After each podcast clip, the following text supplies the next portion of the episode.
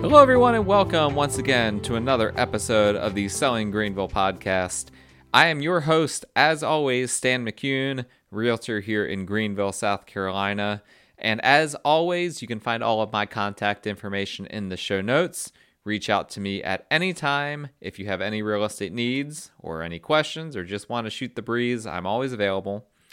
And as always, I always mention this, but please give us a rating or a review. Please make sure that you subscribe to our podcast so you don't miss any future episodes. I want to make sure that we get this out to as many people as possible. So please go ahead and give us a little bit of feedback. Go ahead and subscribe, download the episode if you want to. Uh, any of these things help to get it out there to uh, to the other people that are out there. And I'm having people from all over the place reach me because of this podcast. is pretty exciting. Um, and I'm hoping that uh, I can expand this, hopefully, get some guests on the show. And the more that you guys help uh, with uh, with doing things like subscribing, rating, reviewing, the more opportunity we have to do those types of things. Today, I want to talk to you guys about uh, what's going on with COVID 19 with the coronavirus and the rental markets. There is a lot of concern right now among landlords about what is going to happen here moving forward. Are they going to be put in a, in a position where their tenants uh, don't have to make rent payments? Now, if you remember, we didn't really discuss this very much. I think I alluded to it in a previous podcast, but early on in the uh, COVID 19 period, the, South Carolina put a ban on evictions for people that had financial hardship that were renting that had financial hardship uh, due to COVID 19. Now, that ban ended uh, several months ago. And then in the meantime, the CDC has issued their own uh, ban basically on evictions for certain groups of people that, that meet certain criteria. The, the way I understand the criteria, and I'm not a, an expert in law, uh, but basically, uh, the way I understand them is that you have to have put forth your best efforts to try to get financial assistance. Financial assistance.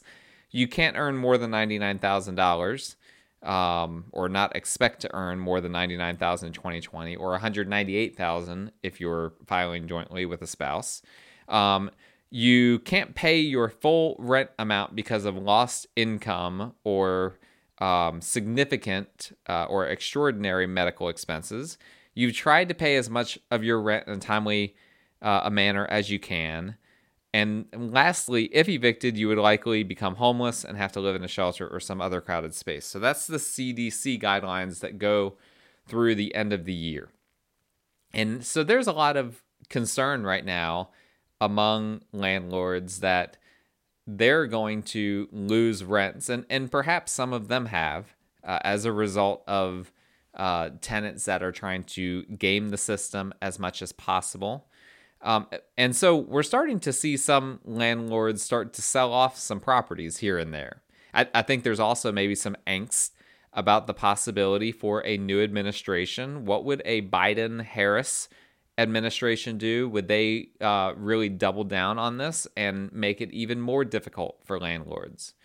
Um, so I want to talk about that for just a few minutes. We're not going to make this a long episode, but I have some thoughts on this. Right now, I have several rental properties myself, and so um, I can share some insight. I've got a lot of clients that have rental properties as well. Um, and let me start by saying this in South Carolina, we are one of the most landlord friendly states in the US. If you're looking uh, to buy rental properties, South Carolina is a, is a really great place to purchase them because of just the way it's structured legally. Um, it really gives a lot of rights to landlords. Now, some people might feel like there's not enough rights given to tenants. Um, I think that there are some some fair points to be made on that front. But the reality of the situation is, from a landlord perspective, um, it's it's a great place to own rental properties. Um, I always recommend to landlords to be fair, to not take advantage of your of your tenants. But the reality of the situation is that um, a lot of them don't, and quite frankly, um, they have a lot more legal protection than you would expect. And there are a lot of kind of unwritten rules down here because of how loose it is, where there will be situations where um, landlords will kind of have an unwritten rule with the tenant that if the tenant doesn't ask for repairs and doesn't ask for things to be done, they kind of tend to themselves that the landlord won't increase rent. And so we see this a lot, a, a lot of times. The properties that come on the market that are rental properties, um, they have oftentimes two things that are um, frequently in common among all these rental properties that come on the market. One of them is that the tenants are not paying market rent, probably because they haven't had their rent increased in 10 or 15 years and they've been in the property that entire time. And the second thing is that the property needs a ton of work done. It has a ton of deferred maintenance. And the deferred maintenance, these these two things are related because there's this unwritten handshake agreement that if the tenant doesn't bug the landlord with a with a bunch of uh, you know requests for maintenance, that the landlord isn't going to do the maintenance, but they're also not going to increase the rent. And so I always tell my clients that are looking for rentals just so that you know, the properties that come on the market that seem like a really good deal, there's something wrong with them. They probably have deferred maintenance. They probably have tenants that are paying way below market rent. There's something wrong with them. You have to project what uh, what this property needs in terms of repairs. You have to project what type of rent this property can bring in. You have to do all of those different things. Now, as I mentioned before, I'm starting to hear some chatter among and and we've heard this for a while, but I, I feel like I'm hearing it more now than before that landlords are really starting to get nervous. I think a lot of people thought, you know, COVID would be over by now um, and that we wouldn't still be talking about this. I, I think that the CDC dropping uh, their guidelines like they did uh, and and and putting forth this uh, moratorium on evictions is something that uh, is concerning people. It, does the federal government have this type of authority? Um, I'm involved in local politics around here, and I'll tell you this: um, I do not believe that the federal government has that type of authority. Not not at the moment, and I and I really do not believe personally that a Biden Harris administration that they're going to come in and supersede the states and give an eviction moratorium uh, to landlords. It's very possible that they do. I'm not saying that they won't do that, assuming that they are elected in. Um, it just to me seems unlikely, given that that would really uh, ultimately be determined by states. And and this is what it comes down to, right? Um, if there is an eviction that happens, that happens on a state level. That doesn't happen uh, on a state and local level. That doesn't happen on a federal level. You don't go to a federal court uh, in order to uh, appeal an eviction or to make an eviction. This all happens on a local and state level. So ultimately, the enforcement for all of this happens on a local and state level. And guess what? I've already mentioned that in South Carolina and in Greenville, it tends to be very landlord friendly. Now, I have never personally run into this situation, but my understanding is that if a landlord evicts a tenant and claims that the tenant hasn't paid, you know, say three months of rent or whatever the case may be, that there are frequent instances of the tenants, in order to appeal that eviction, they have to front that money to the courts. So they would have to front the three months of rent, which could be thousands of dollars, in order to appeal the eviction. Well, guess what? Most tenants, uh, they don't have that money. What if the landlord made that up? What if they were paying their rent and the landlord, you know, evicted them wrongly and said they hadn't paid for three months? What's the tenant going to do in that instance? The tenant probably doesn't have that money to be able to front in order to appeal the eviction. Most likely, the tenant is just going to move on to another property and just find uh, a bet, hopefully a better landlord, hopefully one that is actually honest.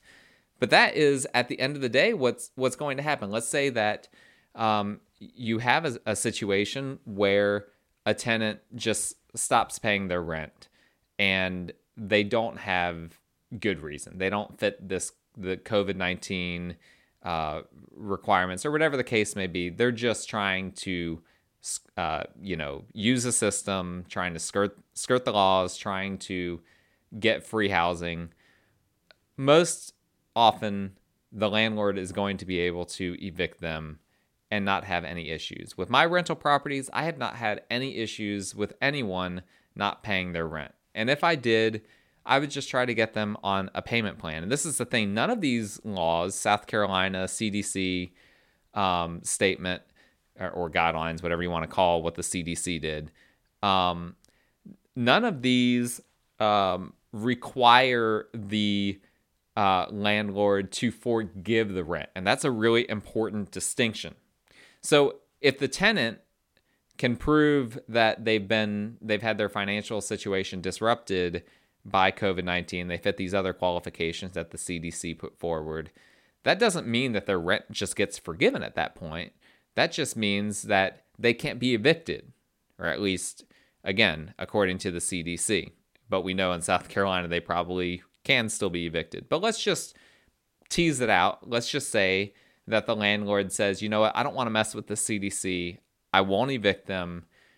I want to, you know, go ahead and keep them here and work with them. What what can the landlord do? Now I'm not a lawyer, so I don't know exactly.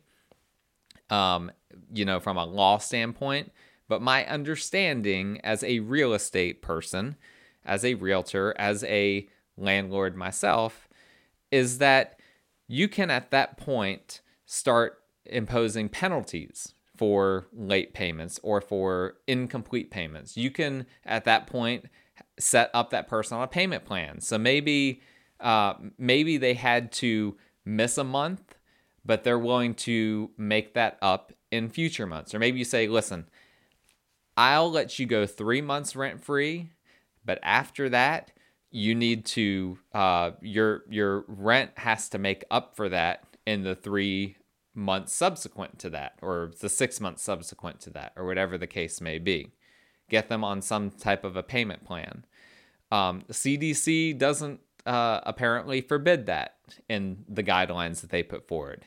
I know that South Carolina, when we had the the eviction moratorium, South Carolina did not forbid that either. And so the landlord, even in the worst case scenario here, and, and again, I don't think if if uh, Biden Harris come into office, I don't think that they will be any stricter than what the CDC has put forward. Um, ultimately, landlords still have a lot of power to um, to do what needs to be done in order to get paid. It just might take a little bit longer, and there might be a little bit more working with the tenants, trying to work out an arrangement with the tenants, trying to make sure that the tenants um, are okay, that their situation is okay, that there is a, a plan forward for how they will get caught up on their rents. Um, but at the end of the day, we're in a market here where there's a lot of demand for renting. Uh, on on all spectrums. I mean, there's there's demand for low end rentals. There's demand for um, you know middle class rentals. There's demand for short term rentals. There's demand for long term rentals. At the end of the day, that gives uh, that puts the landlord in the seat of power. At the end of the day, um, there's a reason why the word lord is in landlord. I know some people don't like that. Um, I'm not woke enough to to stop using the term landlord. I'm sorry. I'm sorry if that's offensive to anyone. Um, but the landlord is that. He is the lord over that land that he or she um, owns the property on. And at the end of the day, South Carolina really does tend to side with landlords over tenants, regardless of whether that's right, regardless of whether that's wrong. That's just the way it is. Um, and so I'm encouraging my clients, hey, if you have rental properties, don't, I don't think that we need to freak out. Not yet, at least. Um, nothing that has been passed has really been a major disruptor. I know that some people have had tenants that tried to game the system. Um, I think that that's a, a, a scenario where you need to screen your tenants a little bit better. Try to try to weed out tenants um, that have that seem you know that have something in their history, uh, indications that they uh, do try to game the system. That those are not the types of tenants that you want to have to begin with, um, and and make sure that you get good tenants on the front end that have good job security, that have uh, good income history, and all of that. Those are things uh, that you can help yourself on the front end uh, avoid a potential disaster like this when it when it strikes. But even with me, I, I have renters all across the spectrum in terms of income, in terms some on on government housing and and all kinds of things. Um, I have not personally run into any issues. Now I have a property manager, um, and she, you know, obviously it's her job to collect rents. I'm I'm not good. I'm probably too compassionate. Um, I'd probably be giving everyone, uh, you know, months off of rent. So that's why I have a uh, a property manager so that uh, she can be the bulldog and, and she can take care of these things that I don't want to take care of. Um, but there's also plenty of assistance out there as well. If, if you Google South Carolina um, rental assistance, there are options for tenants out there. Make sure that if you have a tenant that comes to you that says that they're having issues, make sure that you avail them uh, of of those resources and that you let them know, hey, there are options out there and, and understand your rights as well. Again, it's not very clear. These CDC guidelines and whatnot, as far as uh, what constitutes a false eviction during COVID or not, are pretty vague. And and this is part of the problem is that ultimately South Carolina courts are going to have to interpret what uh, what the CDC put forward. My understanding uh, is that magistrates in South Carolina don't have to have formal legal training. Now, that might sound crazy, but that's my understanding. I'm not exactly sure how that works. That's probably why we have issues with our magistrates from time to time. Um, but my understanding is that they they don't have to have formal legal training, um, at least not in the way that that is in other states. So you're having these people potentially um, having to interpret the law, and that's not what the magistrates are set up to do. They're having to interpret the law, and they don't have training to do that. So um, I don't think that that is a scenario that um, ultimately, at the end of the day, is going to benefit tenants. Um, I think that this is still a situation where rental properties um, are still going to do quite quite well and landlords don't have uh, don't have much to fear, particularly if they did their job screening their tenants on the front end. That said, there are going to be some landlords that are freaking out and that are putting their properties on the market. There are some rental properties that are just sitting right now, and there might be some opportunities for them as well. Um, you know, particularly if you're someone that is a cash buyer, can move quickly can maybe we can you know potentially negotiate the price down. There are some opportunities that are out there and that are becoming available as people decide you know what? I, I don't really want to do this anymore. I'm i'm worried that this could get worse. I just want to go ahead and recoup my equity move on and uh, and take that money and, and do something else with it. We're seeing that happening. And so um, if you're in a position to buy even though it is a seller's market for sure, um, I anticipate that probably increasingly some more landlords are going to start getting nervous. Um, we're uh, we're starting to get notified about property taxes as well. People are are going to be thinking about that, not wanting to pay their property taxes, um, and so here we go. We have an opportunity now um, that some properties might be coming on the market. There are some off market deals. I just bought a, co- a couple of duplexes off market. Um, there are some opportunities that are coming up on and off market with people that are looking to to sell uh, properties, rental properties that they have. And if you're in that market, don't don't wait. Don't wait to enter uh, be aggressive. Be aggressive right now. This is the time to be aggressive because people are uncertain. and uncertain times, opportunities arise. Um, and and I believe at the end of the day that South Carolina will stay the way it has been. It will be a con- continual landlord friendly state until things dramatically shift. And I don't see them dramatically shifting anytime soon. If you have any questions about that, let me know. But that is it. We have a short one today. Just wanted to share uh, that little bit with you guys to keep you apprised of what's going on in the market. Uh, reach out to me. All my contact information is in the show notes. As always, uh, go ahead and subscribe, review, rate the podcast, as I always ask you guys to do.